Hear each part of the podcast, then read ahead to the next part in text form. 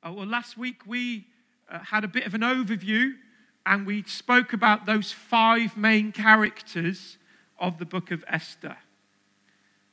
I wonder if people can remember them. It's not a test. I'm not going to ask you to put your hand up and recite them now. Um, but we talked about the big king, the big chief, Xerxes. Uh, he was a main player, a main part in the story of Esther. And one of the first things that this all powerful king uh, does in this story is to throw a party. But this isn't just any old party. Charlie and Hannah got married last week and they partied into the early hours of Saturday night, and so they should. They've, they've just been married. That's a great party. This man partied for 180 days, people. Hardcore. Legend. Hardcore. I bet he was just a mess. And that's what we read about him in Esther 1, verses 3 and 4. In the third year of his reign, he gave a banquet for all his nobles, just an unlimited supply of sausage rolls for 180 days. A buffet. The military leaders of Persia and Media, the princes and the nobles of the provinces were present. He invited everybody, whoever he could, to get through the doors. For a full 180 days, he displayed the vast wealth of his kingdom and the splendor and glory of his majesty. He did this for the only thing to show how glorious he was, to display his own glory, to take people to take, delight on in who he was. And then 180 days later, we read that he decides to ask Vashti, another character in this story. Vashti was his wife for that moment, to come. Not just to say hello, but to entertain his guests, to flaunt herself, for him just to display, look how I am, like the, the original trophy wife, I guess but actually she's got a bit of common sense on her, which you can't knock her, you can't blame her, and she refuses. And so she should. Put your hand up. So she should, my word. So, being the lovely man that he is, he decides to banish Vashti forever. What a lovely story. Poor Vashti. Hey. In verses 22, he says he sent dispatches to all parts of his kingdom to each province in its own script and to each people in their own language, proclaiming that every man should be ruler over his own household using his native tongue. So he's, a, he's an angry man, Xerxes, and you can imagine his wife of that time saying, No, I'm not going to come and perform for you. I'm not a trick monkey, donkey, whatever you want to say. And his pride is hurt. And so he goes, Right, I'm going to I'm to write an edict, and uh, every man, blah, blah, blah should be ruler over his own household. Imagine it. He's just all this great king being kicked in the head by his wife, and his pride is hurt. So he lashes out, doesn't he? He lashes out and says, Oh, every man should be ruler. What a load of nonsense. And this was his rule being stamped over all the kingdom. That's the world in which Esther lived. She was young, she was vulnerable, she was displaced. Here she was in a land where the king aggressively asserted domineering rule in every house. And then, if you think about the brutality of Haman, the baddie, everyone give him a baddie's welcome. Yeah. His plot was to annihilate the whole Jewish people.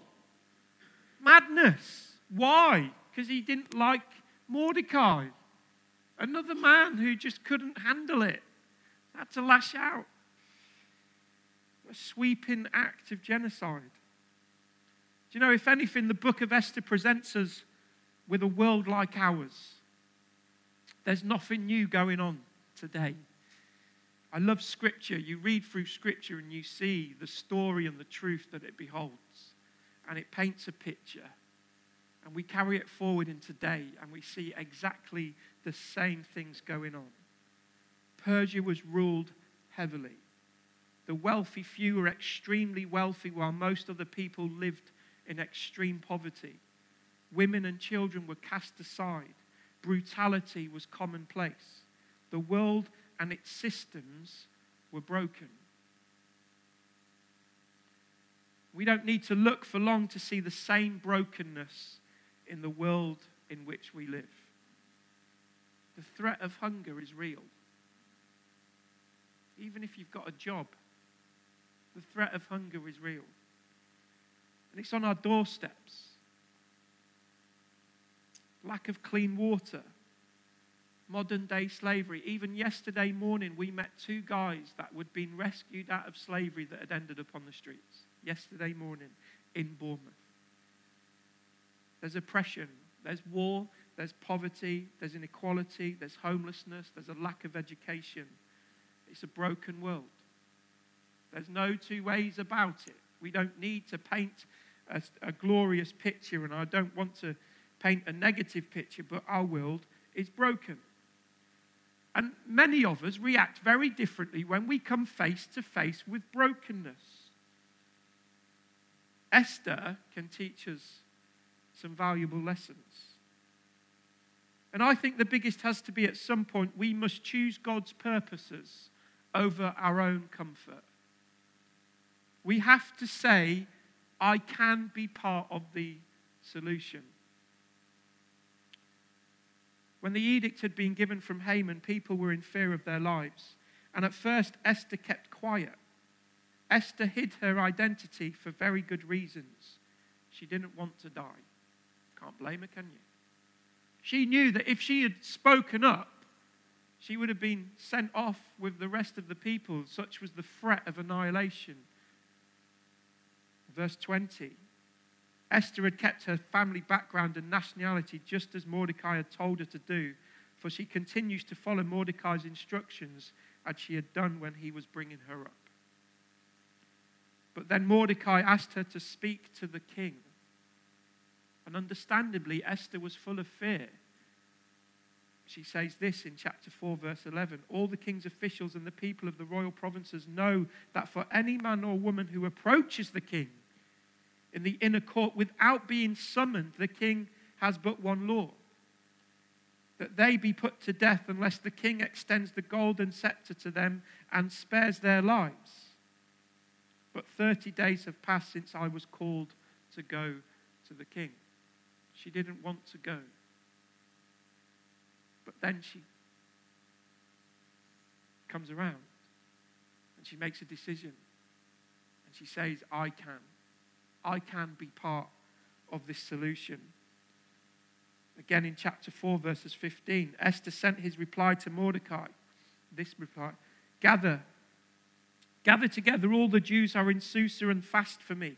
Do not eat or drink for three days, nights, or days. I and my attendants will fast as you do. When this is done, I will go to the king, even though it is against the law, and if I perish, I perish. And so Mordecai went away and carried out all of Esther's instructions. Mordecai and Esther began to rise up. They made a decision. This is about God. This isn't about us anymore. And remember that Mordecai and Esther were a displaced people. They didn't exactly behave and appear to be practicing Jews. They didn't go to the temple. They didn't want to show who they were. They weren't the most devout. They weren't the most holy. They weren't the most righteous people. But something in their lives in those moments changed when they made a decision. I can do something here. I can be part of the solution. This is about God and his people. They decided to be part of the solution. And if we live with a mindset that our problems are bigger than our God, we will stay still. This brokenness around us will grow and grow and grow, however it looks. Whatever you decide to think of right now, when I say to you a broken world, you can pinpoint it in a million ways. But when we decide to watch it happen in front of us, all that will happen is it will grow. If we fail to look for solutions and opportunities and we're overshadowed by the past and our problems, we will stay the same. How many of us have prayed for God to help that person or God to answer that prayer for someone else and we've just kind of threw it over to God and waited for Him to answer that prayer, but we are the answer to that prayer. Don't get me wrong. One man, one woman, one church. They're not going to heal all the brokenness in this world, but they can have a go. They can have a go. We don't have all the answers. We don't have all the solutions, but we can play our part and we can decide to have a go. Just thinking back of the final of the Rugby World Cup with England and South Africa, and I'm not sure that England decided to have a go that morning. I think they'd already rolled over. Have we already rolled over? Are we already sat in the mindset thinking, not my problem? I'll just live in my little comfortable house and just watch it fade away because one day I'm not going to be here. And I don't know about you, but we don't need any more people. We don't need any more commentaries. We don't need any more problem compiling people. I'm reminded of Harry Enfield and all these characters. And I wonder if when I speak about someone being a, a problem compiling person, if you remember the person that I'm thinking of. The bloke that would walk up to someone and go, You don't want to do it like that. You remember? You want to do it like this? That's a very bad impersonation.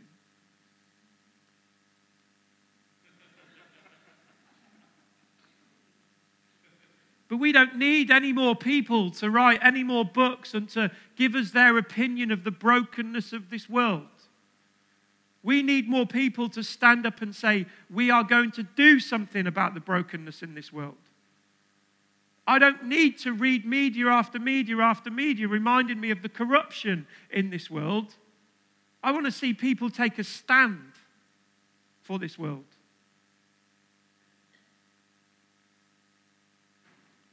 We need, our communities need, our land needs, your church needs, those who make a decision to have a go, to be solution minded.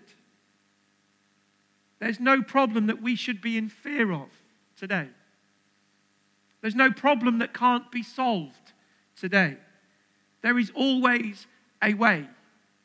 I don't know about you, but I take energy from those people around me that say, We can, we will, let's have a go.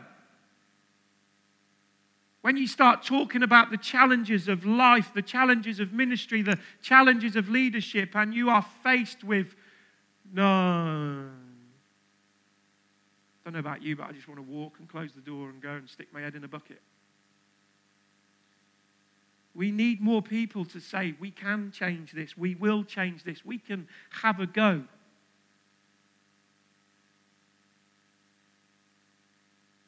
Do you know England? Go back to rugby for a minute. I'm not, I'm not, I'm not bitter.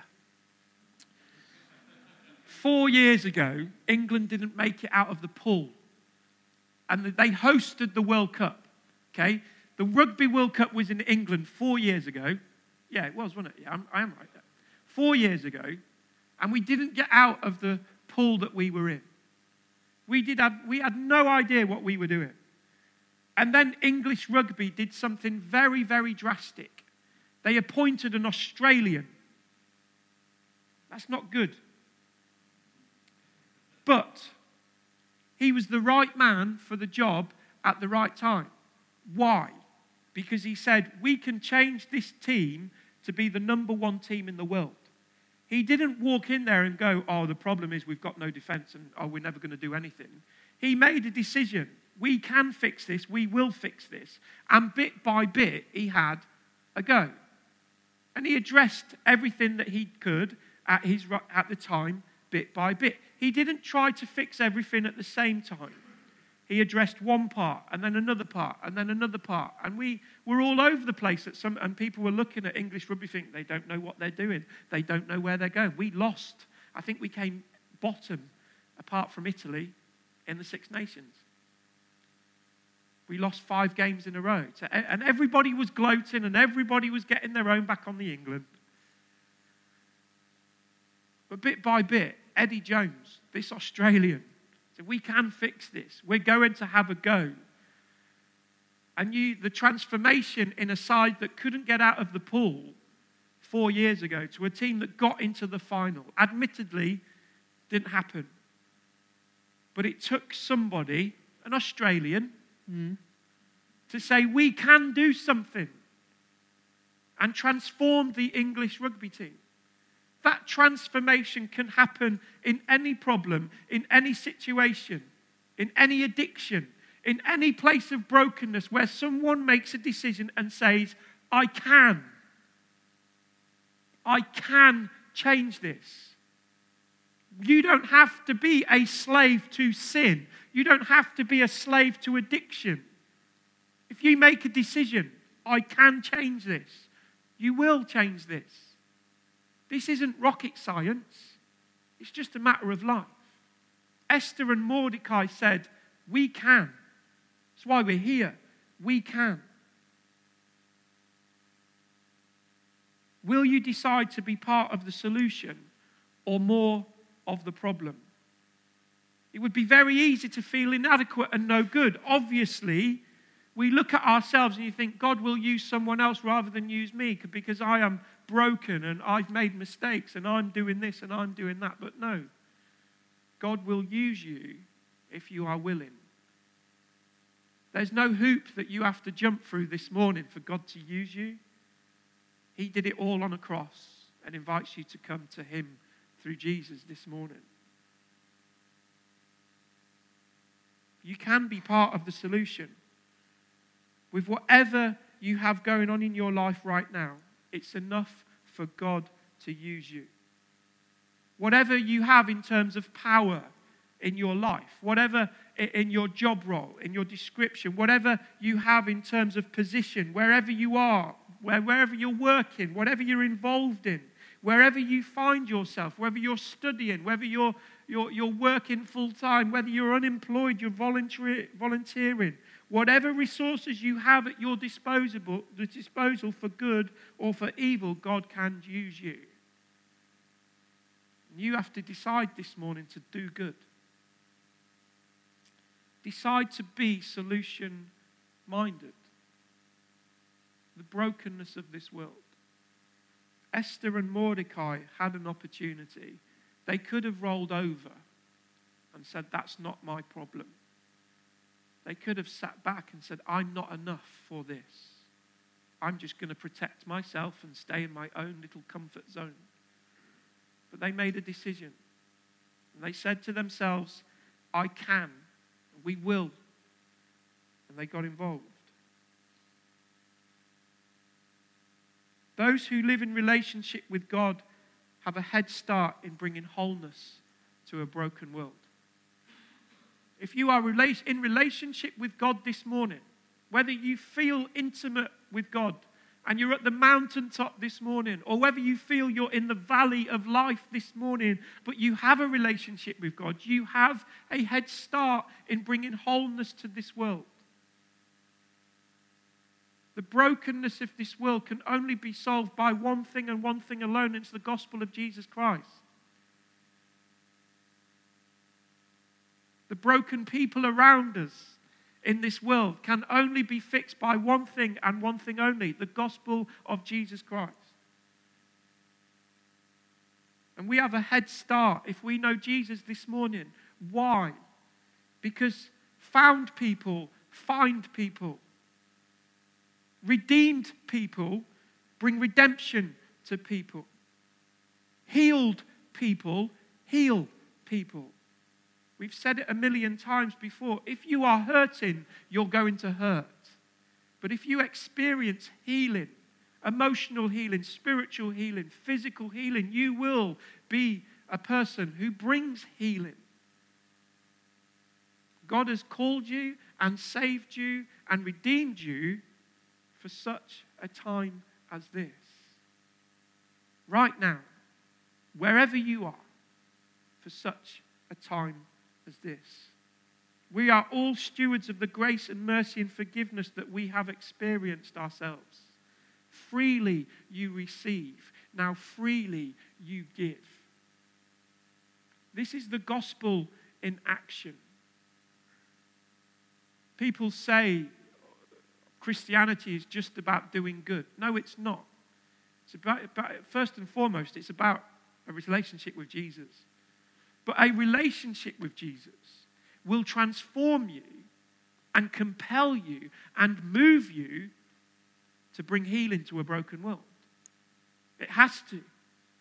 God transforms your heart. He uses your past experiences. He places you in situations in front of people where you go, Oh, that's why. A few weeks ago, walking around Estonia in a men's rehab, I'm like, this is why he saved me. When I'm sat talking to a soldier who's 45 years old, suffering with PTSD, drinking three litres of vodka a night, and I'm able to say, There is a way, there is hope, there is life. The light comes on in my head. This is why he saved me. And you will find yourself in front of those people that you connect with on a, on a deeper level because you've been where they've been. You've seen what they've seen. You've experienced what they've experienced. And you can connect with them and you can say, There is a way, there is hope, there is life, and His name is Jesus. God calls us, prepares us as trophies of grace, like we spoke about a few weeks ago, to do good works, to display the glory of the Father. Say, look what God did. We are all trophies of grace this morning. God is at work in your life this morning. Whether this is the first time you've walked into this church or whether you've been here for 20 years, God is at work in your life this morning. How do I know that? Because you're here and in, you're in His house and you are welcome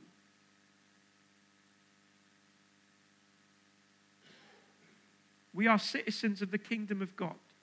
And when we're citizens, we have all authority to speak on the king's behalf. As citizens, we can speak with boldness for God's purposes. It's not about you, it's about Him and His kingdom. And so when you see people hurting, or when you see people being oppressed, it's your right, it's your authority to speak up. That's wrong. That's wrong. Whatever you see around you, you can say, No, that's wrong. It's not right. Do something about it. Jody came out with us for the first time yesterday morning on the bacon run. And you can say, Well, I'm prepared to go out on the bacon run.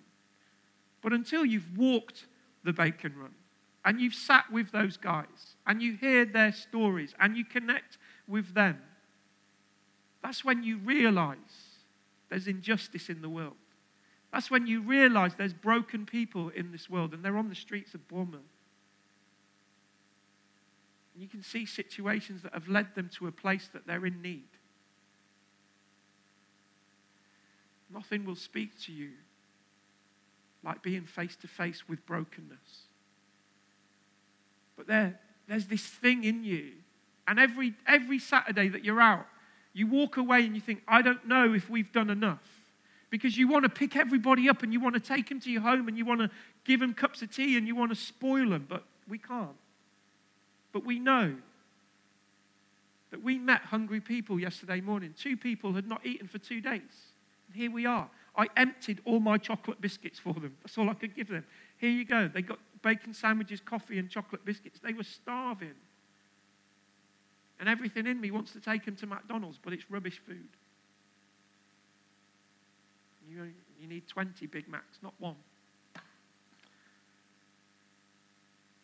there's a thing in us. Sometimes we address it and sometimes we ignore it. As citizens of the kingdom of heaven, there is something in our hearts that will stand up for injustice. We are charged, we are compelled, we are commanded to stand up for it. Whatever situation we find that is not aligned with the purposes of God, we should be the first to say no. And I'm thankful for the men and women of God in times past that have stood up and said, No, we're doing something about it. Our NHS is here because someone said, No, not having it. This is what it should be like. Charities all over the world people standing up and saying, No, we're going to do something about it. God commands his people in the book of Micah. Micah says, What do you want from me? What do you want from me? And God says this to act justly, to love mercy, and to walk humbly with God. There are some incredible ministries going on all, all around the world that stand on the front line of injustice. It's not our place to say it's someone else's problem anymore. If it's staring at you in, the in your face, it's your problem. It's our problem because we're right there, just like Esther, for such a time as this. It's not about taking the law into your own hands or being a nuisance, but it's about passionately seeing the injustices of this world eradicated by allowing God's kingdom and values to be worked out through you. It's all about putting it on the line for what you believe in. Perhaps the most powerful thing that Esther said was this If I perish, I perish. She'd made that decision. I'm going for it.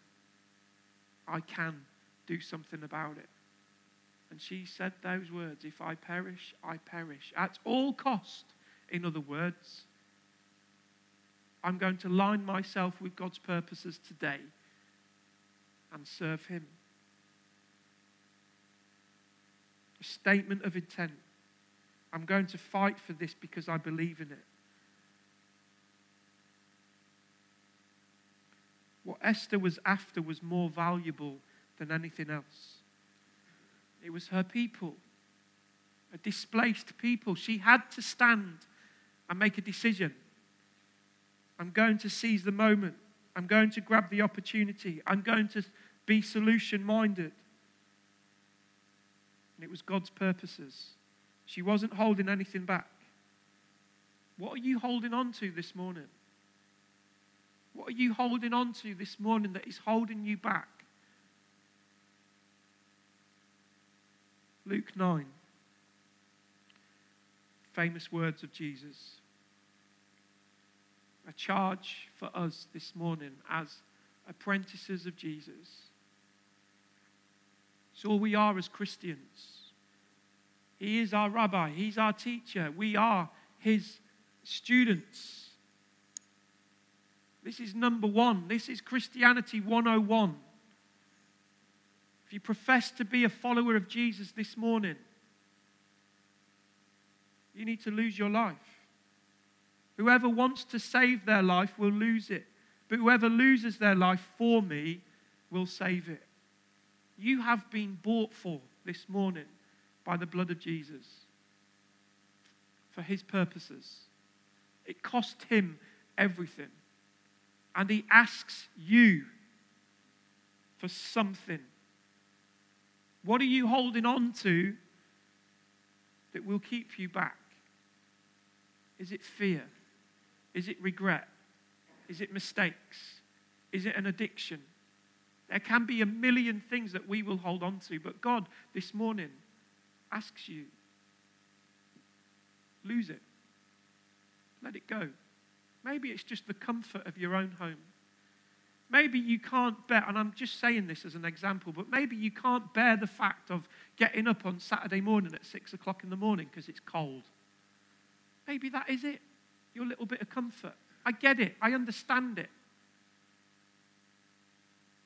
We can be so selfish at times with our own comfort. We forget that there's a world out there that have got no roof over their head. They're sleeping on cold floors. They've got no food. You can't get out of your bed on a Saturday morning for a couple of hours, put your coat on, get involved. I'm not, I'm not throwing fingers at anybody, but I'm using it as an example. How we become so locked up in our own comfort. Our own comfort. Nine times out of ten, it's our comfort that keeps us from doing anything. It's the fear of the unknown, it's the uncertainty.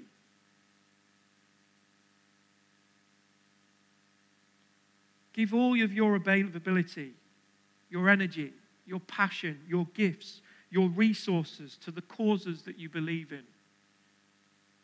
Especially when those causes are connected to eternity and securing a brighter destiny for people through the good news of the gospel. Not just about putting a sticky plaster on the problem and hoping that it will go away. I'll, I'll chuck a fiver at it, it'll go away. This is about seeing the kingdom of light break into the kingdom of darkness and eradicating brokenness and bring ultimate healing. This is the gospel that we're asked and charged with.